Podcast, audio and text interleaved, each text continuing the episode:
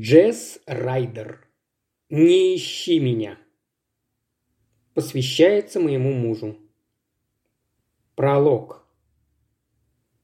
У моей постели сидит ангел в сияющем нимбе светлых волос. Над правым ухом раздается небесная музыка, высокое монотонное пиканье. Здесь тепло и странно пахнет. Я парю на мягком белом облаке боли.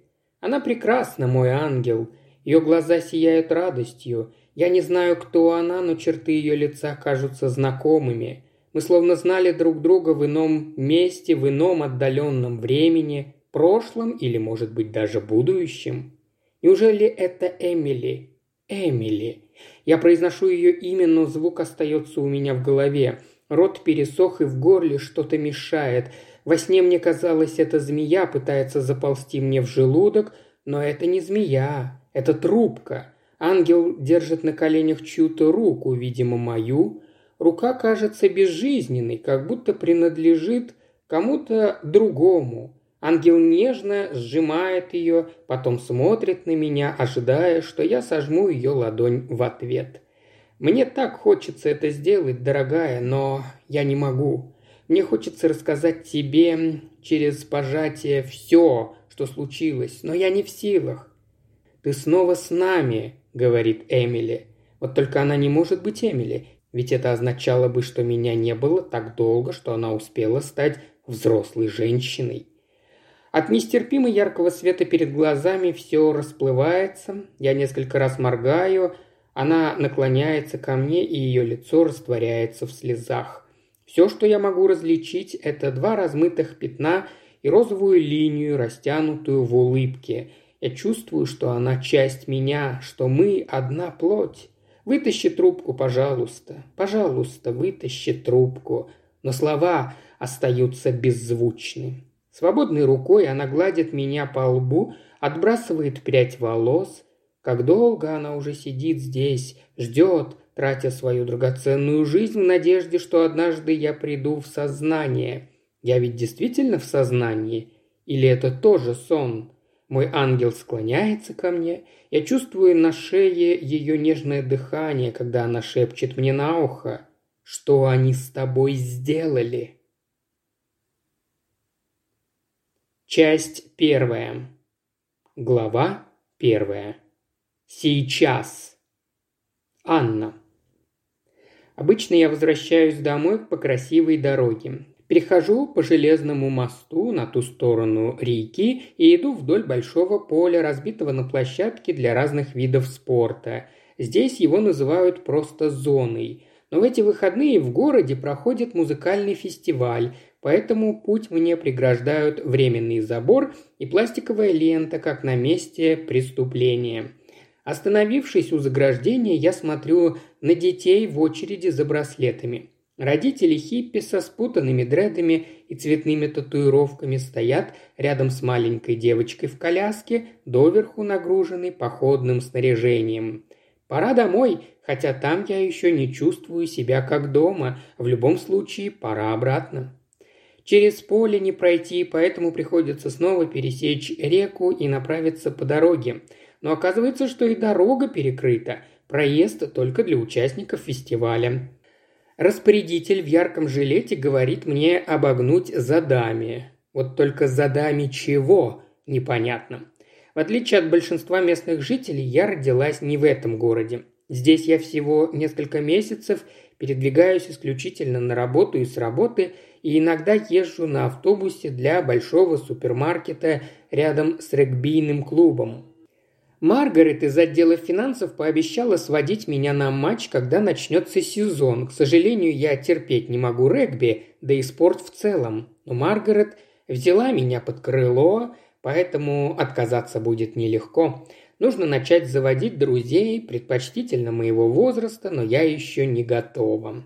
Похоже, под задами имелся в виду индустриальный район, лабиринт зданий с плоскими крышами, решетками на окнах и пробивающийся сквозь асфальт травой у входа. Большинство из них сдается в аренду. Вдоль угнетающих улиц тянутся металлические заборы, на воротах висят ржавые замки. Я прохожу мимо камер видеонаблюдения, надписей «Осторожно, собаки» и табличек с громкими объявлениями, гласящими, что район патрулируется круглосуточно. Сплошное вранье.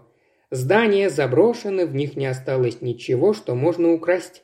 В этот момент из-за угла мне навстречу выходит человек со свирепой на вид собакой. Он смотрит прямо перед собой, но когда мы оказываемся рядом, собака натягивает поводок и хорошенько меня обнюхивает. Я сворачиваю за угол и чуть не сталкиваюсь с группой подростков, которые сидят, вытянув ноги на стене. Двое в болтающихся на тощих телах футболках кружат по дороге на велосипедах с маленькими колесами, самоуверенно свесив руки. Они едут за мной, но через несколько метров возвращаются к приятелям. Не стоило идти этой дорогой. Я единственная, кто на это решился. Местные явно знают, что от индустриального района лучше держаться подальше. До меня доносятся глухие удары басов. Похоже, фестиваль начался.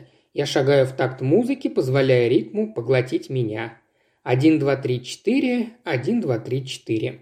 Не та музыка, под которую я пошла бы танцевать, слишком тяжелая и напористая – но от ее звуков мне не так одиноко. Спокойнее. Где я сейчас относительно своей квартиры? Я достаю телефон и ищу на карте свое местонахождение. Вот она я, одинокая стрелка среди серых квадратов и безымянных улиц, где голубая линия реки – единственный ориентир. Хм, дальше налево, потом по изгибающейся полукругом дороги. Запах, долетающий с пивоварен, крепчает, даже несмотря на то, что большинство из них расположено к северу от города, а я иду на юг. Здесь все зависит от того, куда дует ветер. Во всяком случае, так говорят. Иногда я чувствую запах пивных дрожжей повсюду. Он цепляется к волосам и одежде, забивает нос. «Не волнуйтесь, скоро вы привыкнете», – сказал мой начальник, когда я упомянула об этом на собеседовании. Так я поняла, что меня взяли. Это неплохой городок, могло быть и хуже. А так здесь есть торговый центр с обычными брендами, кинотеатр, музей-пивоварня и арт-центр, расположенный в здании бывшего бутылочного завода. Я как-то взяла их рекламную брошюрку и прочитала, что там можно записаться на уроки керамики, рисования, изготовления украшений, ушу и зумбы. Обычные курсы только гораздо дешевле, чем я привыкла. Надо как-нибудь попробовать. Нельзя каждый вечер сидеть одной в квартире. Я так с ума сойду. Поправка. Уже сошла. Сумасшествие теперь моя норма жизни. Я должна научиться снова любить себя, но кажется, будто это невозможно. Дорога плавно сворачивает, и в поле моего зрения возникает низкое одноэтажное здание. Красно-сине-белое, с потрепанной табличкой над опущенной металлической дверью – Автомастерская Мортон. Техосмотр за пять минут. Снаружи стоит БМВ с тонированными стеклами. Дверь у переднего сиденья распахнута, и мне видны свисающие оттуда голые ноги. Гладкие белые икры. Женские ноги. На ступнях с грязными пятками болтаются желтые шлепанцы.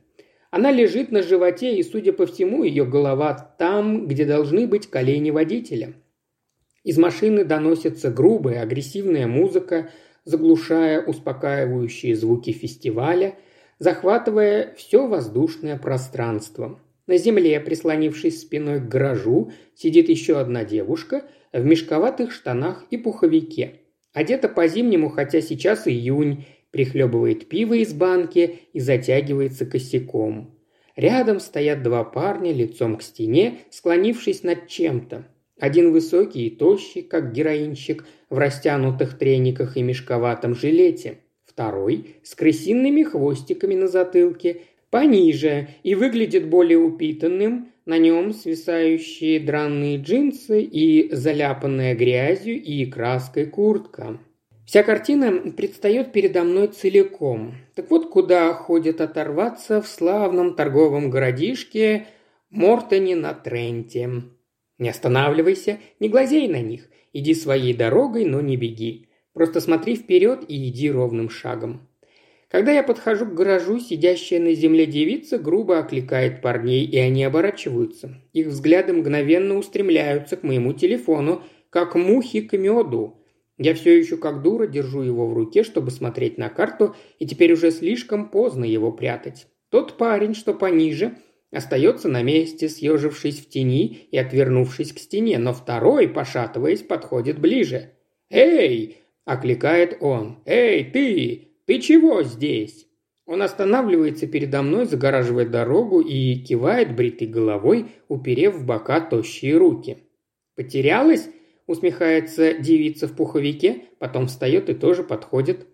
Во рту у меня становится сухо, коленки начинают дрожать. Я делаю шаг вправо, но парень снова преграждает мне дорогу, когда я шагаю влево, и он повторяет за мной. На другую сторону улицы не перейти мешает машина, а разворачиваться и бежать бессмысленно. Я на каблуках, в которых хожу на работу, и он, хоть и наркоман, в два счета меня догонит. К тому же есть еще эта пьяная девица и второй, жмущийся к стене парень, не говоря уже о распростертой девице в шлепанцах и о том, кто с ней в машине. У меня ни единого шанса. Парень протягивает руку. «Давай по-хорошему». Я знаю, что надо просто отдать ему все. Телефон, сумочку, кошелек с кредитками, 50 фунтами и, самое главное, бесценные фотографии, которую я никогда не смогу заменить. Голос у меня в голове умоляет. Не возражай, не сопротивляйся, просто дай ему все, что он хочет. Но я не могу. Я просто не могу. Это дерьмо того не стоит, произносит из тени второй парень. Она видела твое лицо, дебил. Я пошатываюсь, как будто от удара под дых. Этот голос. Я бы узнал его где угодно. Но это не может быть он. Невозможно. Мой мозг, наверное, обманывает меня. Стрессовая ситуация оживила в памяти прошлое, и оно смешалось с настоящим. Совпадение только и всего. Это никак не может быть он. «Сейчас же фестиваль», – продолжает голос. «Повсюду гребаные легавые». Я должна быть напугана, но забываю про страх. Та же легкая хрипотца, те же интонации, неспешный ритм. Я всматриваюсь в тень, но мне удается разглядеть лишь его затылок. Нет, волосы слишком длинные, и он ни за что не стал бы ходить с такой грязной головой и в такой отвратительной одежде. Это не может быть он. Он никогда бы так не опустился. Втянув щеки, я набираю достаточно слюны, чтобы выдавить. Мне не нужны неприятности, просто отпустите меня и обещаю, я не пойду в полицию». Снова раздается знакомый голос. «Пусти ее, чувак». Бритоголовый неохотно отступает в сторону. «Ладно, проваливай. Пошла». Я прохожу мимо него с высоко поднятой головой, иду ровным шагом, хотя меня так и подмывает сбросить туфли и рвануть. Никто меня не преследует. Когда я отхожу на достаточное расстояние от гаража, музыка в машине стихает, и звуки концерта снова становятся слышны. Бум-бум, один, два, три, четыре, один, два, три, четыре. Я прохожу еще пару сотен метров, потом сворачиваю за угол. Мир вокруг возвращается в норму. Я оставляю индустриальный район позади и перехожу через дорогу на светофоре. Слева от меня знакомый круговой перекресток, в центре которого пестрая клумба, высаженная к конкурсу на лучший городок в Великобритании. Слава богу, я всего лишь в половине километра от дома. Я сворачиваю на Ашби-Лейн, поднимаюсь в гору, прохожу вдоль вереницы магазинчиков и, наконец, поворачиваю на третью улицу справа. Моя квартира находится на первом этаже таунхауса в середине улицы. Это мрачный, плохо спланированный дом. Мне приходится ютиться в двух узких комнатушках и крохотной ванной. Надо мной вроде бы никто не живет, по крайней мере, я никого не встречала и не слышала. Каждый день приходят письма, адресованные десятку разных людей. Их я складываю у лестницы. Два месяца назад, когда я сюда въехала, на двери был всего один хлипкий замок. Я поставила еще один покрепче, и вдобавок к нему две щеколды. Теперь я запираю на все замки и засовы и задергиваю шторы на всех окнах. Мой желудок сейчас не в состоянии принимать пищу, поэтому я завариваю себе мятный чай и беру кружку постель. Чудом пронесло. Если бы второй парень промолчал, кто знает, что случилось бы. Я вытаскиваю из кошелька фотографию и целую ее. Потом кладу под подушку. Больше не буду брать ее с собой на работу, чтобы украдкой взглянуть в туалетной кабинке во время обеденного перерыва. Пусть с этого момента обитает здесь, в безопасности. В голове все еще звучит голос моего заступника. Я мысленно сверяю модуляции с теми, что хранятся в моей памяти. Действительно ли они совпадают или мне просто почудилось? Если подумать, парень с улицы выглядел более худым. Это был наркоман, бездомный. Если бы только я смогла разглядеть его лицо, это успокоило бы мои страхи. Помог ли он мне по доброте душевной или тоже меня узнал? Может быть, ему уже известно, что я здесь, и он намеренно меня разыскивает? Я сердито отбрасываю эту мысль. Не выдумывай. Это просто глупо. Никто не знает, где я. Между мной и тем местом, где все произошло, больше трехсот километров. К тому же, если бы это действительно был он, и он действительно узнал меня, он бы стал подзуживать приятеля, а не спасать мою шкуру. Так что это был не он, окей? Я со стуком ставлю кружку на прикроватный столик и беру книжку, которую читаю перед сном, но мои пальцы, переворачивая страницу, замирают. А если все-таки он? Уважаемый слушатель, ты прослушал ознакомительный фрагмент аудиокниги. Желаешь продолжить слушать аудиокнигу? Тогда подписывайся на канал Ильи Кривошеева на Бусте. Ссылка на канал в описании.